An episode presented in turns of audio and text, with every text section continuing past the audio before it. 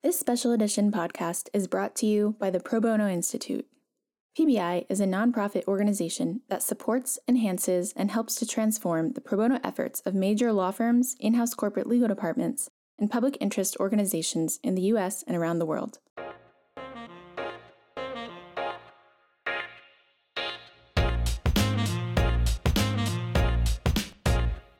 Welcome to PBI's podcast, The Challenge of COVID 19 Legal Community in Action. Episode 5. I'm your host, Nihad Mansour, PBI's Assistant Director of the law firm Pro Bono Project. Today I'm speaking with Becky Troth, Executive Director of the DC Bar Pro Bono Center. The DC Bar Pro Bono Center is the largest provider of pro bono legal help in the district, serving more than 20,000 individuals, nonprofits, and small businesses each year through staff and volunteer lawyers. When Becky and I last spoke in April, the DC Bar Pro Bono Center had already done so much to mitigate the pandemic's effects as they related to their ability to serve their clients. They were scheduling one on one appointments with clients and dedicating new phone lines to serving clients who normally would attend the advice and referral clinics or the court based resource centers. They're maximizing website resources like probono.net slash DC and lawhelp.org slash DC for trainings, resources, and updates for volunteers and pro se litigants. Their legal information helpline was still operating 24 hours, and their nonprofit and small business legal assistance programs were conducting their claims remotely. They had just launched the Family Law Assistance Network, or FLAN, the partnership with Legal Aid of DC and the Affordable Law Firm. With seven months since April and October being pro bono month, I wanted to check back in with Becky to see how things were going. She had many updates to share with me on the DC Bar Pro Bono Center's programs that have allowed for staff and pro bono volunteers to continue serving the community. We've gotten overtaken by events, uh, and and and that that has happened all the time during the pandemic. so true. OBE. OBE.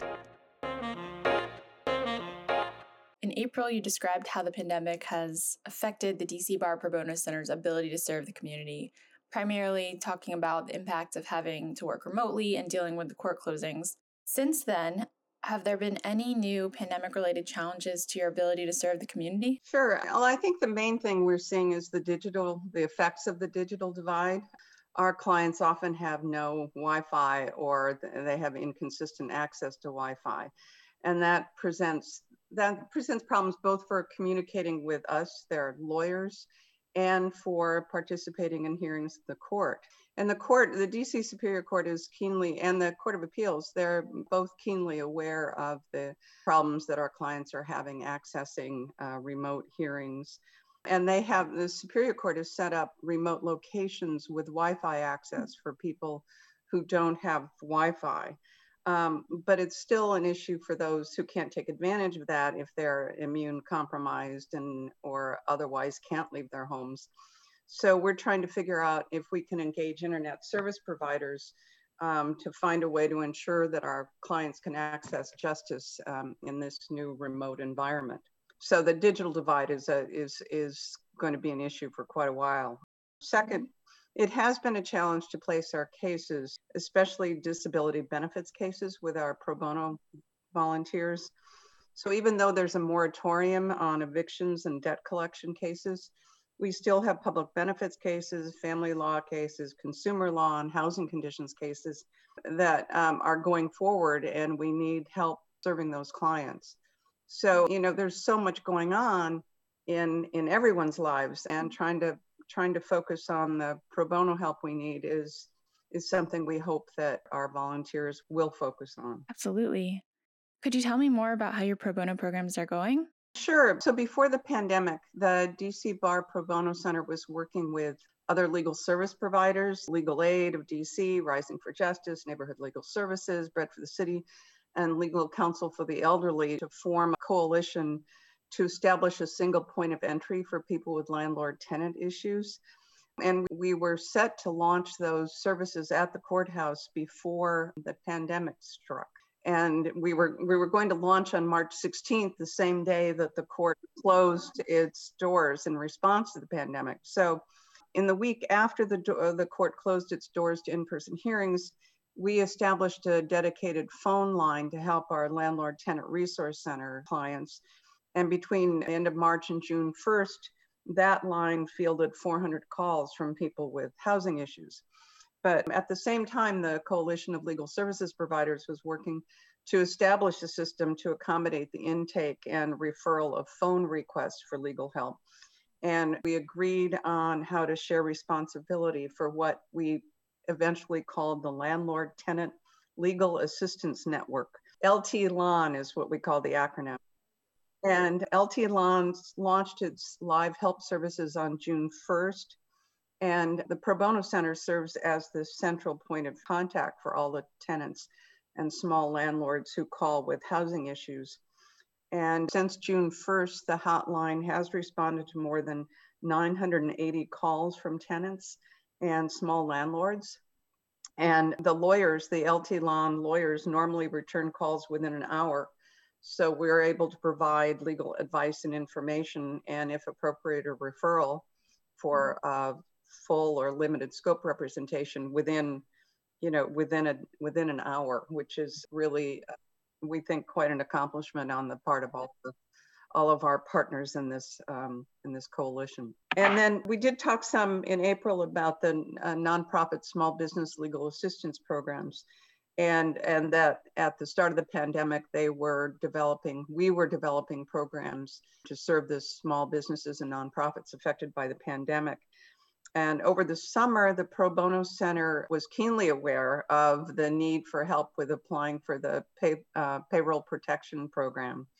And we served nearly 200 nonprofits and small businesses, helping them through the application process. And what's interesting is 42% of those applicants didn't even know before we told them about it that they would be eligible for the program. And in addition to helping with the Payroll Protection Act, we've been helping with a lot of issues that small businesses and nonprofits are, are dealing with, like, you know, how can they reopen? Can they reopen partly? What do they have to worry about in terms of protecting their employees? Um, a lot of small businesses and nonprofits are worrying about paying their rent and whether they can renegotiate their rent. Um, so since the beginning of the pandemic, we've served a record 680 nonprofits and small businesses. So that program has been a huge help to our community in terms of being a place where they can, you know, these are small businesses and nonprofits that can't afford a lawyer, and to have this resource has been great benefit. And I do have to say, I, I think I said in April, our staff has been incredibly innovative and creative and and dedicated. They've been working day and night to make sure that we can continue to reach our clients. Do you at all feel like your ability to cope with the pandemic has plateaued or would you say you're still on the step part of the learning curve? Oh, I think we're still on a we're still on a learning curve. We're still still figuring out how to uh, convert our various clinics to remote services. Uh, we have advice and referral clinics that we usually held in person every month in Shaw and Anacostia.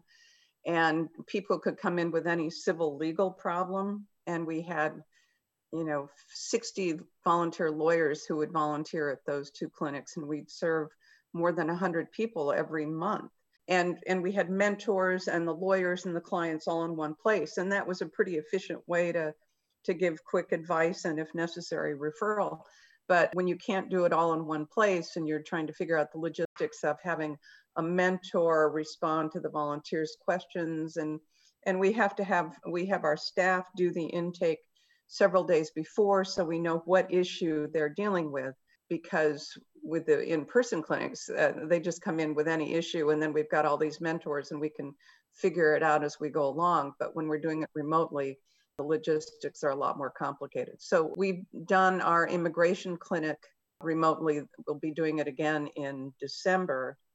And then we did our first general advice and, and referral clinic at the beginning of this month and so we didn't serve as many clients as we would in person. So our hope is that we can we can sort of streamline our procedures a little bit and can serve more people. But you know the thing is most people do have phones. So even if they don't have wi-fi access they can call in and, and talk to a lawyer. The Wi-Fi is for video and it's for looking at documents, um, for transmitting documents, um, and for appearing in, in court hearings. But it is it is helpful, even when talking with clients, to be able to just see them face to face. It, it just makes it seem like they know who their lawyer is, and and it gives them a I think a level of comfort. In April, you noted an uptick in eviction questions, bankruptcy, employment, child custody, family law matters, and government benefits. Now that the courts have reopened remotely in DC, what legal services have been in highest demand? Sure. Well, there's still a moratorium on eviction and debt collection actions, and and those are the cases that we think are going to be the highest volume. So, so we're not really dealing with a tsunami right now. But as I mentioned, we still have, we still really need pro bono volunteers to handle the other types of cases. Housing conditions cases are going forward. And because many tenants are not able to pay their rent, landlords uh, are less inclined to repair housing code violations. So, housing conditions cases are going forward. There are a lot of family law cases. There's, because of the pandemic, a lot of the cases in domestic relations, the domestic relations branch, are emergency matters, you know, trying to worry, uh, work out visitation and custody issues. And the, and the pressure, the stress during the pandemic, trying to deal with a former spouse or the, the parent or the other parent of your child. There's a real concern about, I'm sure you've heard about um, domestic violence and, and child abuse. So these issues require help. Um, and I think we talked about our uh, Family Law Assistance Network and that work that we're doing with the DC Affordable Law Firm and the Legal Aid Society of DC. We've fielded uh, hundreds of calls through the FLAN, uh, Family Law Assistance Network, FLAN, um, um, through that um, through their hotline, and then somebody call uh, a litigant can call in through the hotline, and then it will be distributed through the three or among the three legal services organizations to make sure that nobody has a conflict, and then the next person in line will take that case. And so we've been uh, handling emergency cases in the domestic relations branch, sometimes with 10 minutes notice. Our staff, the attorneys of the day, have appeared in court without without a whole lot of advance notice. So it's it's been a huge service. But that program was scheduled to open in a court-based office before the pandemic, um, and then we figured out how to provide those attorney of the day services virtually uh, we do need help in family law cases and and public benefits and and those cases continue to be we need help in those those areas now that you have this experience handling court matters remotely in what ways do you hope that the court operations will permanently improve as a result of this pandemic well it will be interesting to see what we learn from this I do think that we are figuring out that you don't necessarily need to have the, the person physically present to provide services or to conduct a hearing. I mean, I know that there are circumstances in which you want the, the lawyers and the litigants and the witnesses there, but I think we're learning that there that we can cut back on the times that people have to be physically present given the difficulties our clients face in terms of transportation and childcare and taking time off from work. And to the extent we can limit the amount of time that they have to devote to accessing justice, I think the better off our clients are going to be and the and the more effective the system's going to be. In April, you mentioned the tremendous collaboration in DC with the consortium of legal service providers, along with the efforts of the DC Access to Justice Commission and the ABA COVID 19 task force led by Jim Sandman. Are there any notable partnerships or collaborative projects that you've established as a result of the pandemic since then? So, in addition to the LT LAN, which I mentioned, Landlord Tenant Legal Assistance Network, we are getting close to launching the DC Represents initiative that the DC Access to Justice Commission is spearheading, COVID 19 task force. And um, DC Represents is a, is a campaign that's mobilizing law firms, individual lawyers, government attorneys, corporations, associations, law schools, and public interest organizations, the members of the consortium, to strengthen their existing pro bono commitment to address the influx of COVID 19 related legal needs. So we have engaged with the legal services providers to um, the members of the cons- consortium to find out what their needs are, what their greatest needs are. And we are working with them to post the pro bono opportunities on probono.net, which the DC Bar Pro Bono Center manages. And so that, that legal services providers can just go on to that site themselves and post their needs. And pro bono volunteers can then just go to pro bono net and see what organizations are looking for volunteers and in what areas. And then we're we're also posting the trainings so that people can be prepared when the uh, eviction and debt collection moratoriums end. So I must say the Access to Justice Commission has been working incredibly hard to get this going. Nancy Drane is their executive director, and I think has been working day and night to convince law firms and, and uh, pro bono volunteers to up their commitment to our community in, in a time of crisis. Could you tell me more about how the DC Bar Pro Bono Center has worked to expand and incorporate its racial justice efforts during this time? Our staff was very, very concerned after George Floyd and Breonna Taylor, and we did. Um, we we are talking about having internal discussions and figuring out ways that we can reaffirm our commitment to racial justice. I mean, our work has always been, at least implicitly, about racial justice, but um, now we're we're making it more explicit that we know that this is, you know, the the problems our clients face are often the results of, are are usually the results of um, institutionalized racism.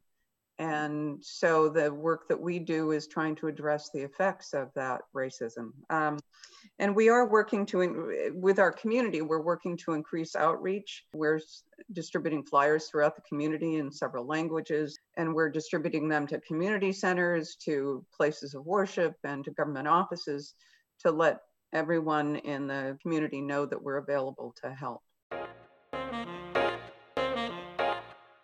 There's so much that's happened since March. It's a time of so much uncertainty. You know, there are highs and lows of this emotional roller coaster that we're all on.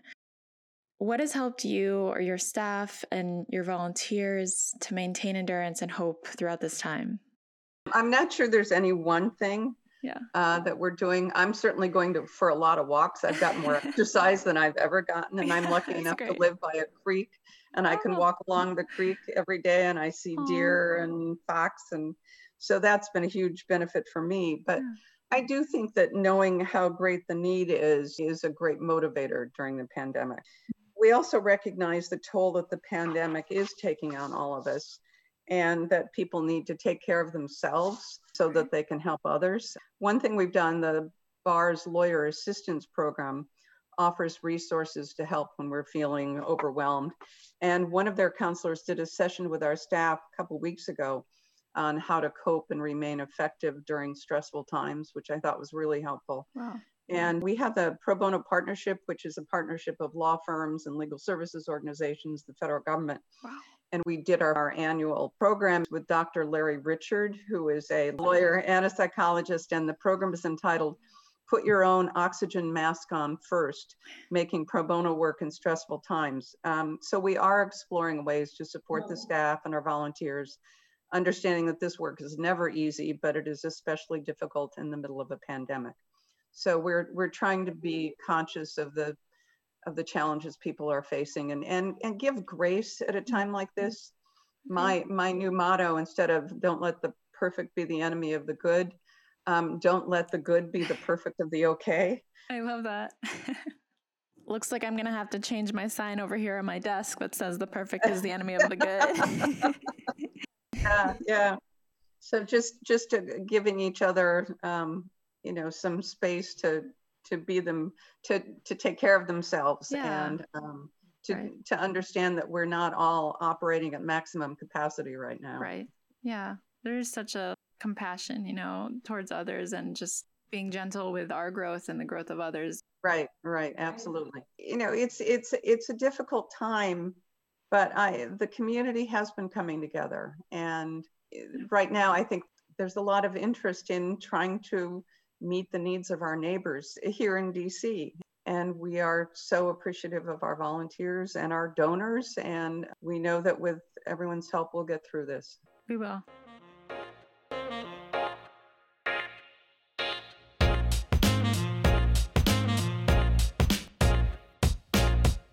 Thank you to Becky Troth for her thoughtful remarks and leadership on the coronavirus pandemic. Check out the DC Bar Pro Bono Center website for more information and volunteer opportunities.